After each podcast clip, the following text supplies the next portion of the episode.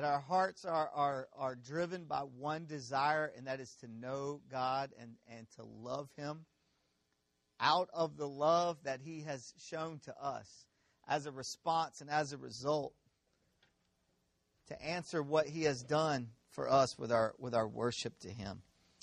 So we've been going on and on and getting crazy and goofy about Love Live and all that and, and having a lot of fun with it um, and risking your injury by spreading those cards all over the floor, right? Saw a couple of people slip, throw their backs out. It's okay. It's worth it, all right? Um, so we've been getting a little goofy with that, and, and, we're excited about it. Obviously, you can tell that we're, we're really hyped up about it. It's going to be a great time. But here's the thing about that night, okay? Here's the thing about, about why we're doing that, this. We, we sat down and we asked ourselves, okay, what is the purpose of what we're doing? What, what is the reason for this night? And and it came back to one thing it's not a promotional event for this church, okay? It, it's, it's not just like a fun opportunity for us to get together, which that will be it. It's not just about recording something, it's, it's not any of those things. The thing that it comes back to, and the purpose of that night, the one thing that we're setting out to do in that night is to focus our hearts, to lock our eyes, our hearts, our minds on our one desire, and to lift up the name of Jesus Christ because we believe, number one, He is worthy of that. He is full of glory and He is worthy of that. And we also believe in what He said that as He is lifted up, He will draw all people to Himself. And we want to see that happen in this community. And so that's what we're getting together to do. That is the purpose of that night. We want you to bring somebody. We want you to come. We want you maybe to bring someone who, who hasn't um, been to Love Chapel Hill before, and that would be great if they came and, and they enjoyed it and they wanted to be a part of this community. That's going to be wonderful. We're going to have a time in there where we are going to present the truth of the gospel. And so bring people that need to hear that. But the ultimate goal of that night, the ultimate thing that the whole night is about, is, is focus. Is to focus our hearts on this one desire that we have, to turn our hearts toward Christ, to take time out to be here, to sit in His presence, to lift up His name, and to give all that we have to Him. And that's what, that's what it's going to be about. We want you to come and to be a part of that. Here's another thing we're going to invite you to do, okay? Absolutely. Go out and, and do the cards and, and, and post it on, uh, you know, social media and all that. We want you to, to do that. But there's another thing we're going to ask you to join us in for this, okay? And that is tomorrow, we're going to invite you to give up one meal out of the day and to take that time when you would normally be doing that and to take that time to set it aside and to fast and to pray. And to pray for focus. This is what we want to do to fast for focus. Okay? And, and pray that we would, would see God in the way that He wants to reveal Himself to us through this night. And, and we really do feel like this is going to be a great night for our church. And as we look towards the future of, the, of our church, this could be a catalytic moment for us as God reveals himself to us as we come and as we focus. So join us in that tomorrow. We invite you to do that, challenge you to do that, to fast for focus with us. And, um, and we'll be joined in that. That will be really a, a, cool thing as, as we are joined together up in that. So that's, that's what that's about. And um, we're really just thrilled and really excited about what God's going to do that night. Father, thank you for who you are and for the fact that it that it does stir up in us this passion and this excitement to be in your presence. We know that we are constantly walking in your presence and that your presence is constantly alive inside of us and that with every step we take the kingdom is alive through us as you live through us. And we're we're excited about this night together and we pray God as we do fast together as we pray for it as we look forward with anticipation and expectation for what you're going to do. Um, I just pray you would give us that focus. Lock our eyes, lock our hearts, lock our minds in on you. So your name we pray. Amen. Um, so in my years of being a substitute teacher and a youth pastor, um, and working at camps with high school students, I've had a lot of exposure to high school students, and I am continually amazed at the fact uh, uh, that I have to actually verbalize certain things that you would never think you'd have to actually say to a human being. Okay? but with high school students, you actually have to spell this out, okay? I'm amazed at that. Recently, when I was substitute teaching, I actually had to dispense this wisdom and advice to a student. I said to a student, and I quote, Hey, next time, let's store your money someplace other than a Doritos bag.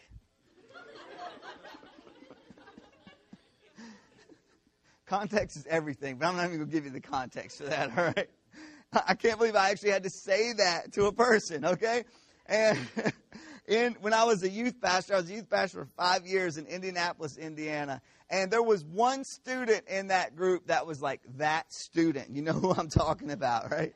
You know exactly what I mean. Some of you might have been that student in your youth groups, okay?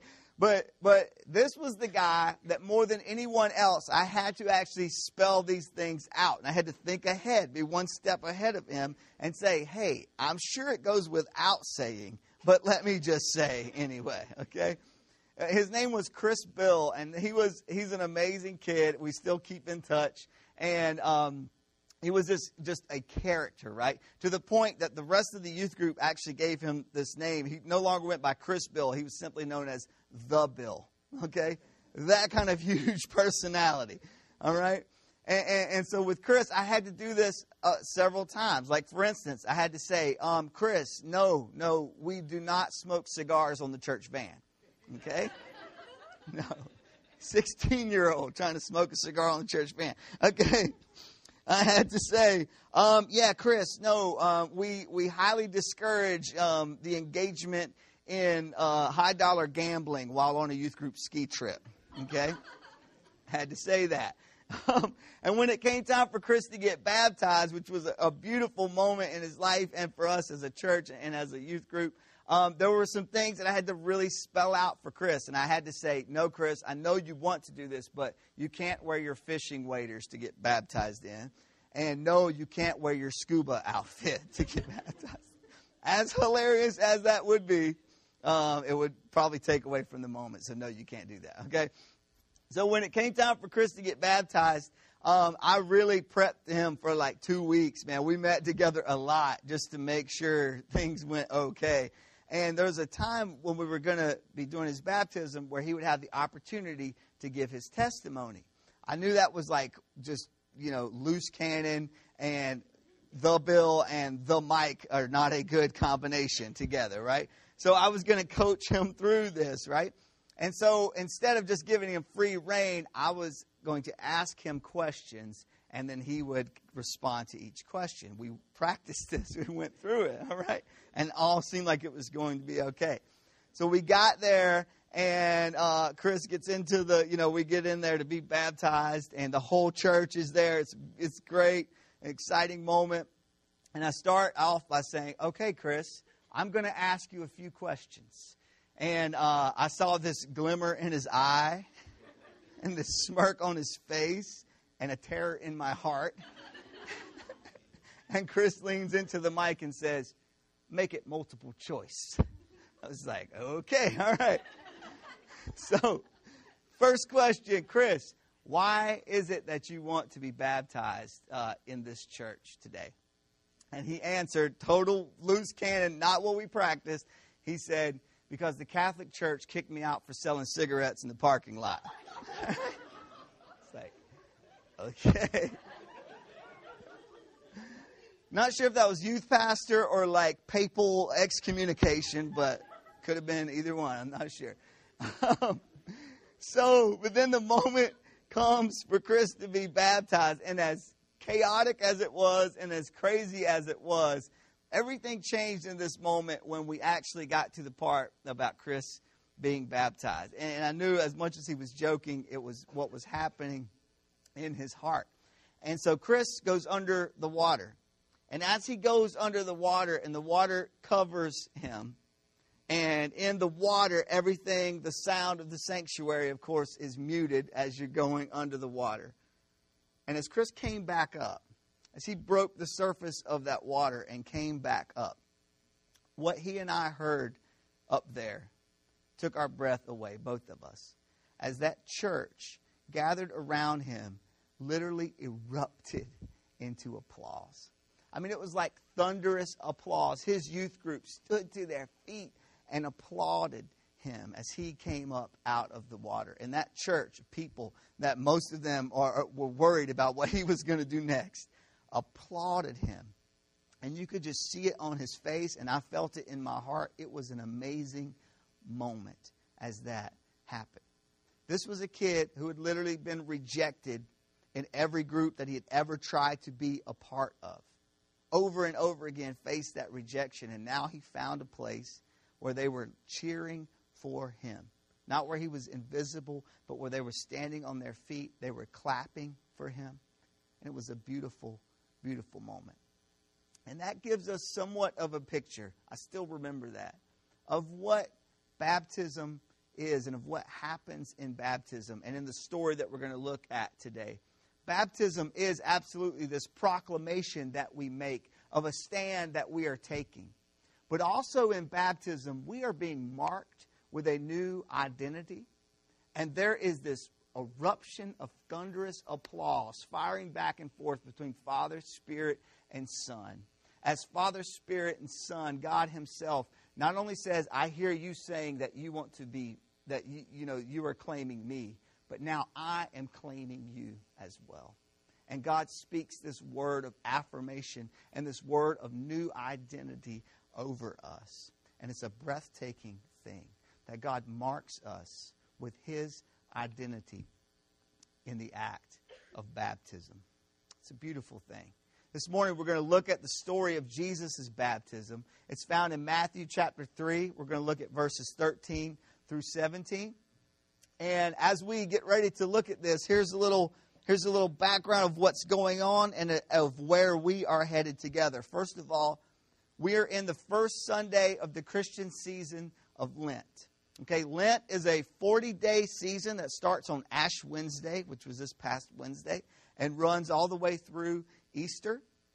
And during this time in the Christian year, it's a time of preparation for our hearts as we begin to make this journey with Jesus towards the cross. As the cross of Good Friday starts to come into view and the resurrection of Easter Sunday starts to come into view, we are making this downward journey with Jesus towards the cross. This is the part in the story where the plot begins to thicken where traitors begin to whisper, when you can sense that something is turning. When you can sense that something is turning and we are headed for a major moment. There's a sense of transition. And so we begin to prepare our hearts as we draw near to the cross. Over the next three weeks, in preparation for that, we're going to look at three moments in the life of Jesus that were preparing him for his journey to the cross and we're going to participate in that with him. So the first is this moment of his baptism. The next, next Sunday, we're going to look at Jesus in the desert and this moment of, of, of preparation 40 days that he spent in the desert preparing for his ministry and his mission on, in the world. And then the last is Jesus on the mountain of transfiguration, where from that moment he literally turns his face towards the cross and he begins to make his downward descent towards the cross. So we're going to follow this through the life of Jesus in the next few weeks, starting right here with his baptism. Verse 13, chapter 3, book of Matthew. Then Jesus came from Galilee to the Jordan to be baptized by John. But John tried to deter him, saying, I need to be baptized by you, and do you come to me? But Jesus replied, Let it be so now. It is proper for us to do this to fulfill all righteousness. Then John consented.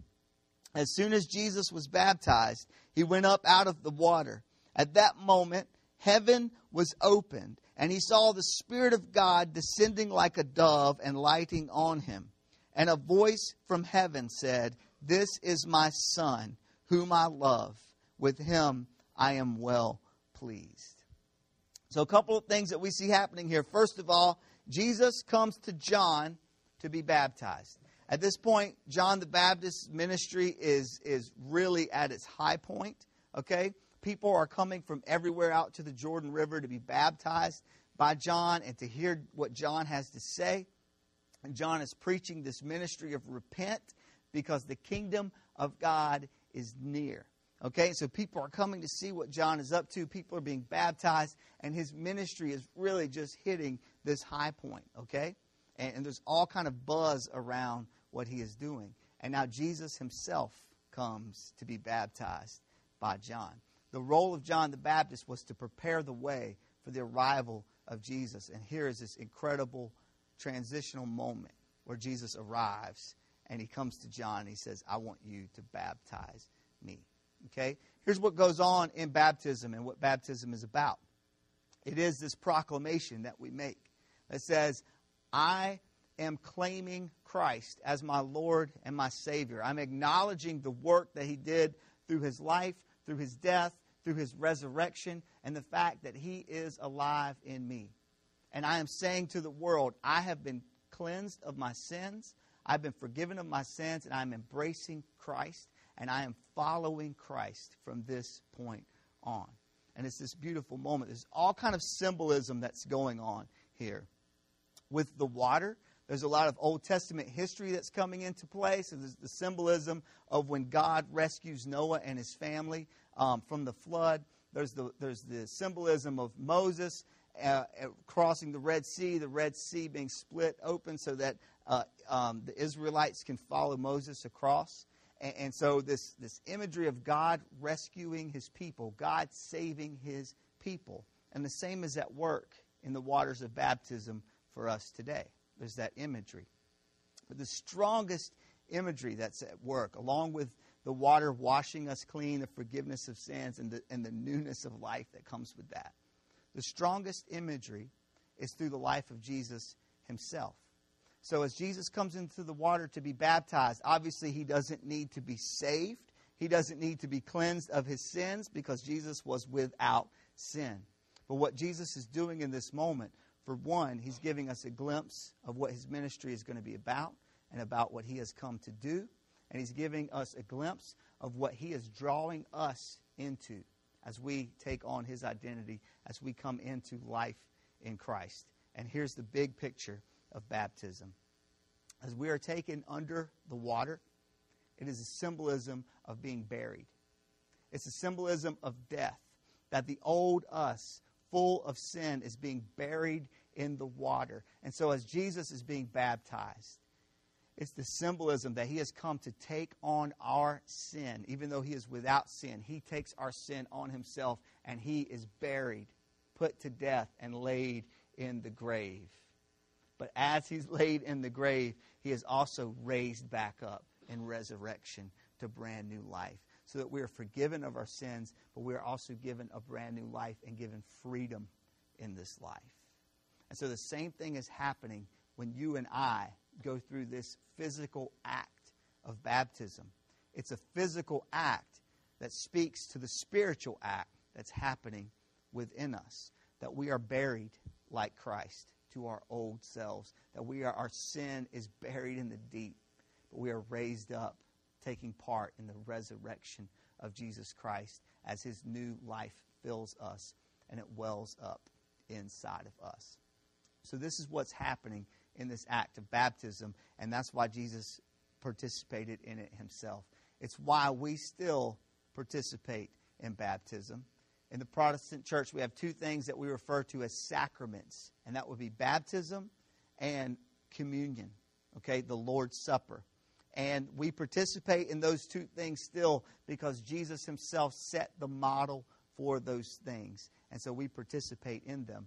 And these are sacraments. They are, they are a visible thing to show us what is happening inside of us. So we're baptized and we're, we're raised, dripping, soaked in the grace that God has for us. As we take the bread and we take the cup, we're also participating and, and, remembering the death and the sacrifice of Jesus. So that's what's going on there. Okay?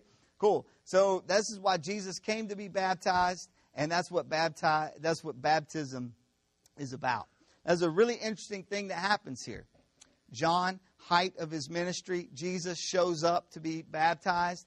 John knows who he is, and this is like huge opportunity for John's ministry. Okay? Huge opportunity for John's ministry. But John responds in, in, in kind of a puzzling way. He wants to refuse Jesus being baptized, right? It's crazy. What a huge opportunity and promotional moment, right, for John. But no, he wants to he wants to push it away and he resists this. Why? Why? It's out of humility. Because he knows who Jesus is and he recognizes who Jesus is. And John recognizes who he is in light of that. And he says, I am in no way worthy to baptize you. Would you please baptize me? This is a beautiful act of humility. And this shift of humility is what the season of Lent is about. It's what it's about. Lent is about focus, it's about putting our focus on Christ, about shifting it away from ourselves and putting it on Him. It's about recognizing our own frailty and in turn recognizing His great strength. Have you ever wondered why on it's called Ash Wednesday or why they put the mark of the cross on your forehead in ashes? Have you wondered about that? It's because it's this statement of our frailty ashes to ashes, dust to dust. We are frail, we are fleeting, but Christ is strong. Christ is eternal. We are ashes and dust. He flung the stars. That's what that's about. And John, this is alive in him. As in this act of humility, he says, No, no, no. I, I, I shouldn't baptize you. You should baptize me. And this is really the banner of John's ministry.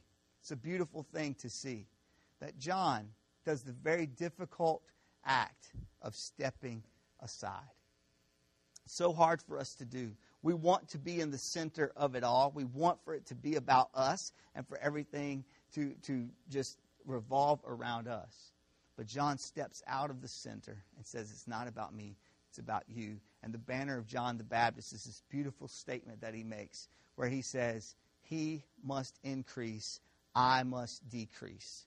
He must become more, I must become less. And that is the shift that Lent invites us into. It's this idea of Christ becoming more in our lives and us decreasing. It's beautiful in the life of John the Baptist. So when Jesus shows up, uh, uh, in another place it records that John says to his disciples, That's the one we've all been waiting for. Go follow him. And John literally gives his ministry away to Jesus, gives it away. And then John fades into the background. After Jesus' baptism by John, we see very little about him. We see him in prison getting ready to die. John disappears when Jesus shows up. And that is what Lent is about. It's a shift away from us onto Christ. And that's what that's about. The last piece of the story here is the actual baptism of Jesus himself. And as John, again in humility, first resists out of humility, and then when Jesus says, No, this is God's will, we have to do this, then John consents out of humility as well and goes through with it. Baptizes Jesus, and in that moment it says that the Holy Spirit descends over Jesus, and the voice of the Father speaks out of heaven. And we have this incredible moment where we have Father, Spirit, Son spelled out for us right there in, in, in, this, in this picture. And the Father speaks over Jesus these incredible words This is my Son, whom I love. With him I am well pleased. Beautiful. Beautiful. But take note of when this happens in Jesus' life. It's not at the end. It's not after the miracles. It's not after the preaching. It's not after the cross. It's not after the resurrection. It's not a, a message of reward, of saying, Good job, Jesus. You did everything I wanted you to do. I love you and I'm pleased with you. No, it starts before anything else. It, it, it, after this, you see Jesus beginning to preach and beginning to heal people. But this is, comes before all of it. It's the identity of Jesus that initiates everything else that he does. This is not a completion of his ministry or a capstone. This is the initiation. This is the commencement. This is not the end. This is the beginning. And God speaks that over him from the very beginning before he even begins his ministry. Here's the thing that we have to understand that we can draw from this for ourselves. As we are being drawn into the identity of Christ, as we take on his identity, God speaks this over us as well. You are my son, you are my daughter, I love you, and with you I am well pleased. We don't get that message spoken over us as a reward. We don't get that message spoken over us as something that we earn. It's not the result of our obedience. Okay? Don't get me wrong. God calls for your obedience. God calls for your surrender and demands your submission. And He says, Follow me. But your obedience doesn't earn that for you. Your obedience flows out of that. You get that? Don't get those mixed up. It's not that your obedience produces this identity as God's beloved child and the one that He's pleased with. No. That's your, that's your identity, and your obedience flows out of that. Don't get those two mixed up. If you do, if you get that backwards, if you get that confused, then I'm telling you right now that you will live a twisted and a torturous shadow of Christianity, and you will be a slave to fear and performance. And you will be a stranger to joy and assurance. Don't get those mixed up. Your identity in Christ is not something that you live up to, it's something that you live out of. It's something that comes first. He speaks this over you and he says, This is the truth of who you are. And now your obedience flows out of that. Your surrender flows out of that. Your submission flows out of that. It's His grace of speaking that over us that makes the rest of that even possible. That's the truth of the life of Jesus. This is what baptism is about. It's a proclamation that we make that we say, I will follow Jesus Christ. It's an act that we participate in that says, I am being buried in my, my old sin is being buried in the grave and I'm being resurrected with Christ. His resurrection life is alive inside of me. And it's the Father and the Spirit and the Son breaking into applause over us, saying, You are mine. You are mine. We are pleased with you. This is your identity, and this is who you are. It's this moment of baptism that prepares Jesus for everything that comes after this. And as he goes into the desert and he's tempted, you don't think these words of God are echoing in his head and he's remembering who he is? As the devil tempts him and says, If you're really the Son of God, if you're the, really the Messiah, then do this. And he says, I don't need to because I already know who I am because those words are still ringing in my ear. As he goes up on the mountaintop and he prepares for the descent going to the cross, he says, I can do this. There is courage that wells up because of the truth of who I am. I am the Son of the Father. The Spirit is with me. I am one with them. And those words are echoing in his head and in his heart. And it's what gives him that, it's what, what the rest of his life flows out of. This is it. This is your identity. This is who you are in Jesus Christ. I want to want to encourage you guys if you have not been baptized, then we would love to be a part of that with you. We'd love to have that happen. We would love to celebrate that with you. We would love to be the church that stands around you and erupts in applause as you come back up out of that water. Um, if that's something that you'd be interested in, come and contact us. You can email me, matt, lovechapelhill.com. That'd be great. And we could talk through what that means and how we can make that happen, okay? This is your identity. This is who you are. The Father speaks that over you. The Spirit speaks that over you. The Son speaks that over you. You are brought into their identity, and that is who you are. Father, thank you as we prepare to make this journey with you towards the cross. As we get ready to walk that difficult road with you, we know that we can go through the desert. We know that we can begin to descend the mountain because these words will be ringing in our hearts. The identity of who we are. And it will give us the strength that this is not something that we have to live up to, it's something that we live out of. It is the deepest truth about us. It is the truth that goes further back and deeper down than anything else about us.